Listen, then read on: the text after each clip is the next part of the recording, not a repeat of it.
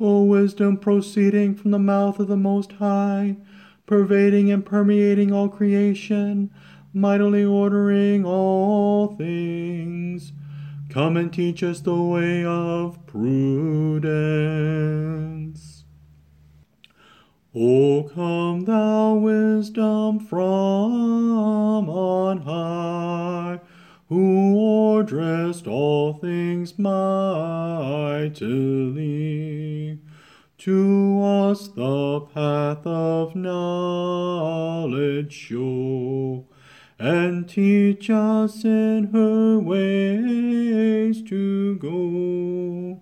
Rejoice, rejoice, Emmanuel shall come to thee, O Israel. The first of the O antiphons brings us the idea of Jesus as wisdom, wisdom proceeding from the mouth of the Most High, wisdom that runs throughout all creation, wisdom that will teach us the way of prudence, wisdom that comes down from on high to dwell with us. The wisdom the ancient antiphon of the church presents shows us that it is God's possession from before creation. Solomon writes so in the Proverbs The Lord possessed me at the beginning of his work, the first of his acts of old. Ages ago I was set up at the first, before the beginning of the earth. When there were no depths, I was brought forth. When there were no springs abounding with water. Before the mountains had been shaped, before the hills, I was brought forth before he had made the earth with its fields or the first of the dust of the world. This wisdom is not God's creation. It is God's possession that was there with God before the foundation of the world. This wisdom is the same as the Word at the beginning of St. John's Gospel. In the beginning was the Word, and the Word was with God, and the Word was God. The Word in which we pray for God to keep us steadfast. This wisdom, this Word, was with God in the beginning. Through this wisdom, this word, the world was created. We look at the beginning of the Bible. The account of creation has God creating the heavens and the earth by his word. He speaks the world into existence. This wisdom, this word, not only makes everything, it orders everything according to God's desire and purpose. Solomon continues in Proverbs.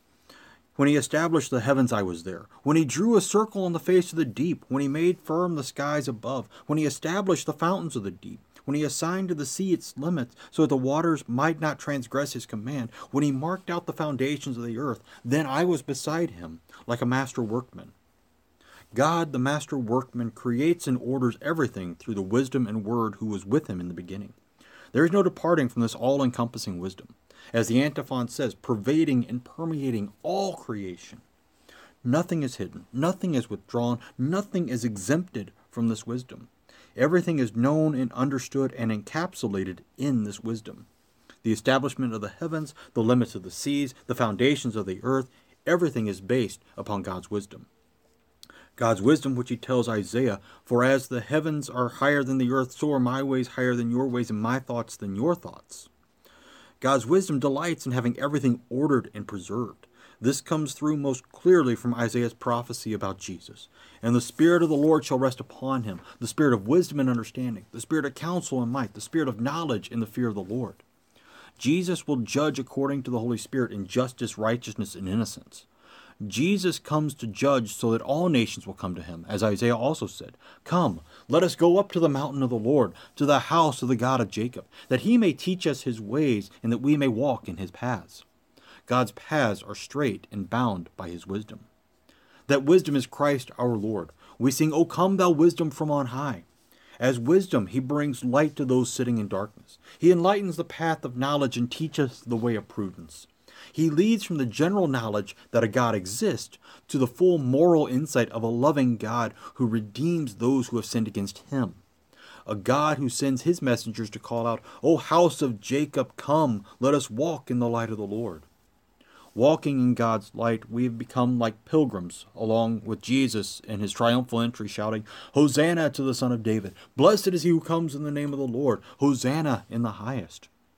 We have the same line in the communion liturgy. As we approach the Lord's table, we join that delighted throng. Delighting in the Lord's presence, we receive the gifts wisdom freely gives. Through Jesus' body and blood, we put on the Lord Jesus Christ.